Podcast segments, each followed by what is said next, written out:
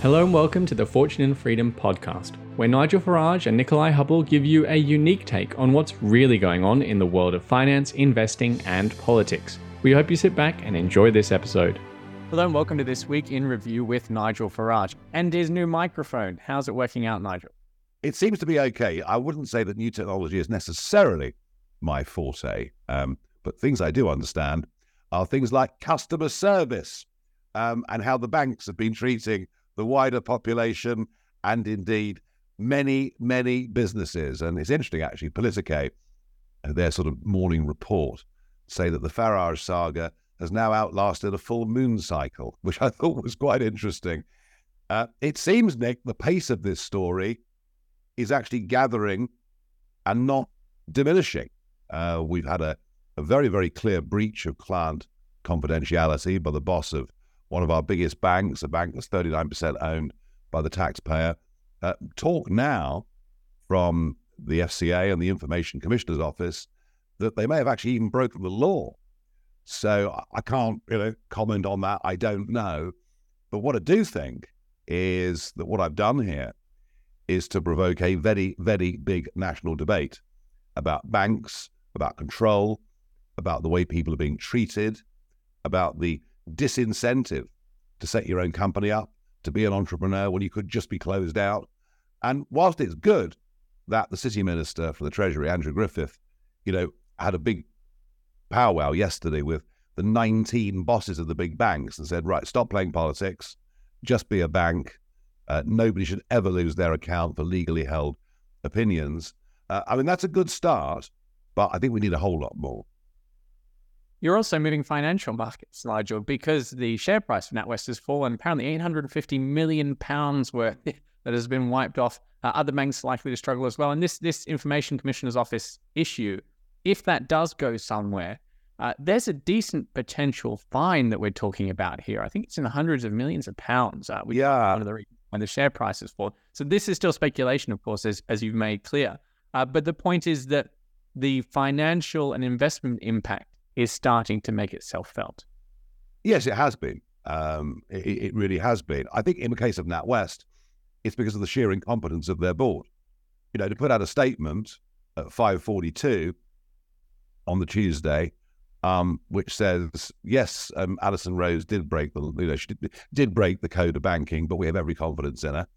For the whole world to go, you what?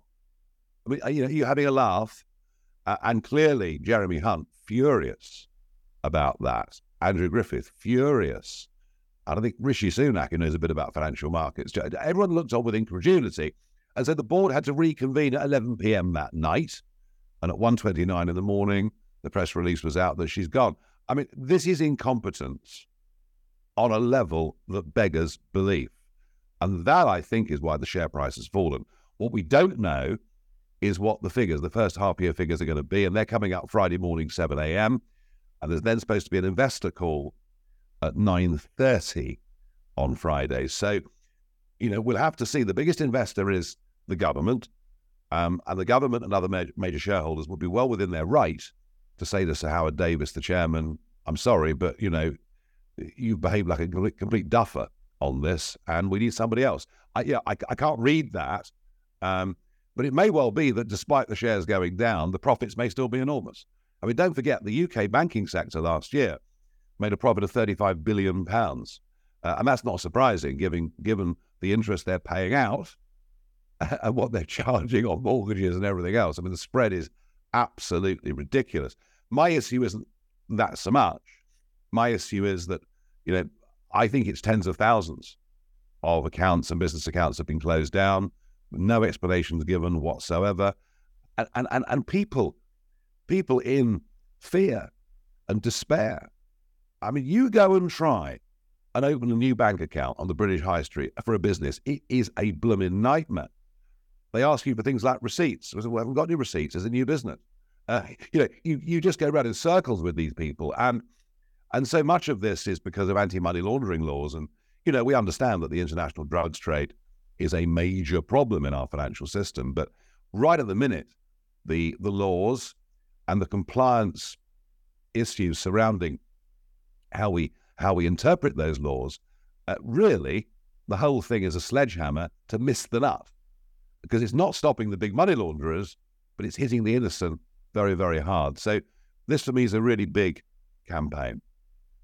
I have very much enjoyed the timing of their various announcements and the fact that you've had to operate on the fly and have done so so well over the course of this mess because they seem to be strategically releasing their information just before you go on TV.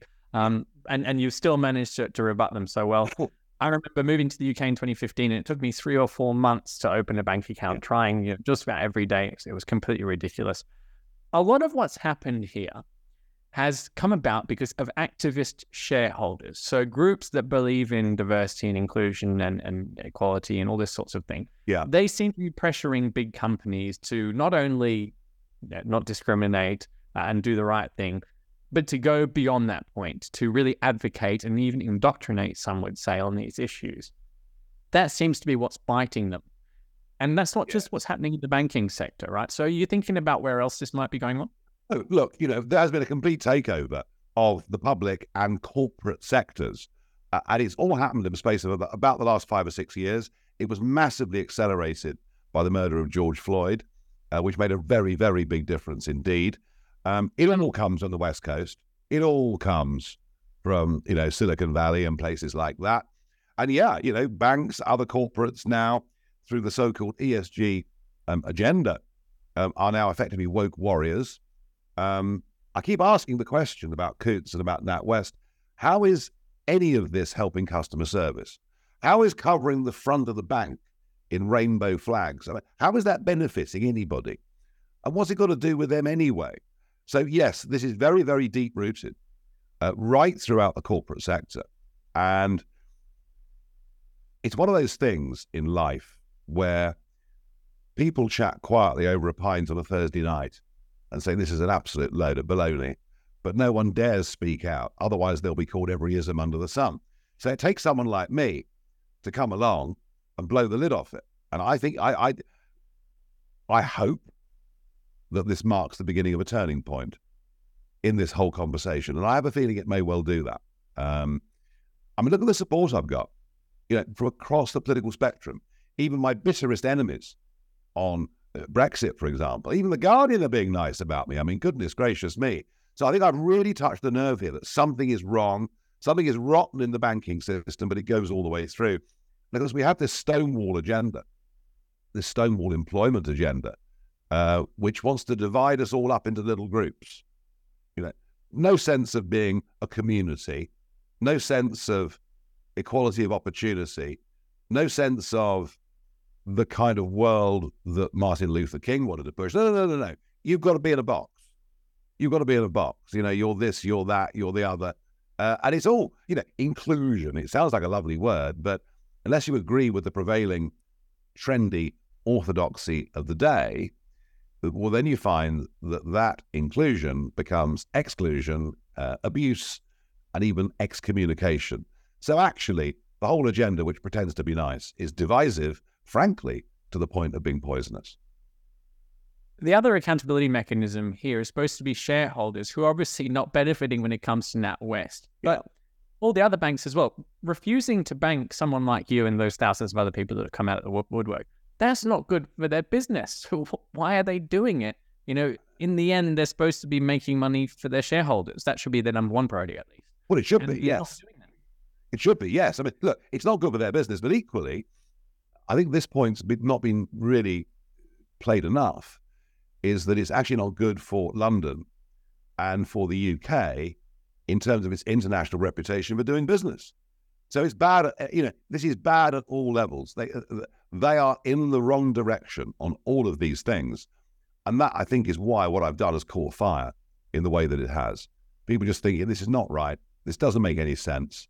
So look, this isn't going to go away this argument about the banks and indeed about much of what the rest of the corporate sector have done and the political direction they've gone down, this is not going to go away anytime soon. I wonder if there's any NatWest shareholders who are thinking about voting at uh, some upcoming gen- annual general meeting. Well, yeah. Uh, let's move on. let's move on though to a new story which surprised me, even though we've been talking about this issue for quite a while now. Uh, the UK is on track to incur the highest debt interest costs in the developed world. Because of persistently high inflation and an unusually large portion of government debt being denominated in inflation linkers. So we're going to be spending, I think it's 10% um, of government revenue on interest. And that's the highest proportion uh, compared to a bunch of other countries that are considered developed. Um, it's the highest going back to 1995, which is when data began. The only leader was briefly Iceland because they had their, their banking meltdown. Um, part of the story here is that so much of the UK government's debt is denominated in inflation linked bonds, uh, which means that as inflation soared, our interests built yeah. forward. But the bigger issue really is whether this is going to hit some sort of unsustainable point, whether there's going to be some, at last, some accountability from financial markets for governments that have been spending too much. Well, we saw a bit of that, didn't we, towards the end of last year after Kwasi Kwarteng's budget. Um, and yet here we are, back in the same place, uh, and no one wants to believe it. I mean, it's hard to believe just how moronic uh, the government and the Bank of England and the Treasury have been in all of this. They just assumed that inflation would never go above 2% again and denominated all this debt that was inflation linked. It's hard to believe how badly this has all been run. I don't personally think that we hit the lack of sustainability point yet, but it's always a possibility. And the fact that we're even talking about it shows you just how badly things have been run. So I'm, you know, I'm not going to fearmonger on this at this stage, but something needs to turn around. Uh, you know, productivity, growth, all of those things need to turn around, and I just don't see I just don't see any sign of it. And, and you know, we're going to be sitting here this time next year, um, probably a couple of months away from a Labour government, uh, who arguably might make things a little bit a little bit worse than they are, not better. Um, we're just not in a great place. I'm sure they'll sort it out, Nigel. Um, let's move on quickly to the US. If we're sorting out the inflation problem in the US, they've raised interest rates once again. Do you think this is getting to, to a peak and people can sort of start to breathe easy? Um, or do you think it's risking a, a, financial crisis, which tends to happen when central banks raise interest rates too far?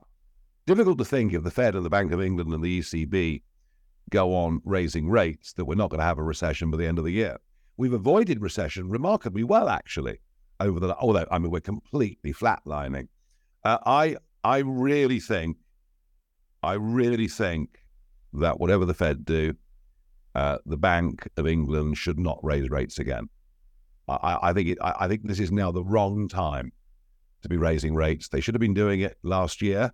Uh, they didn't. But I think to go in, to continue in this current direction, I, I would think guarantees recession by the end of the year. I think that now is, I think that now is an odds-on prospect. So I think anything we can do to avert that should be done. But I mean, who knows what they're going to do?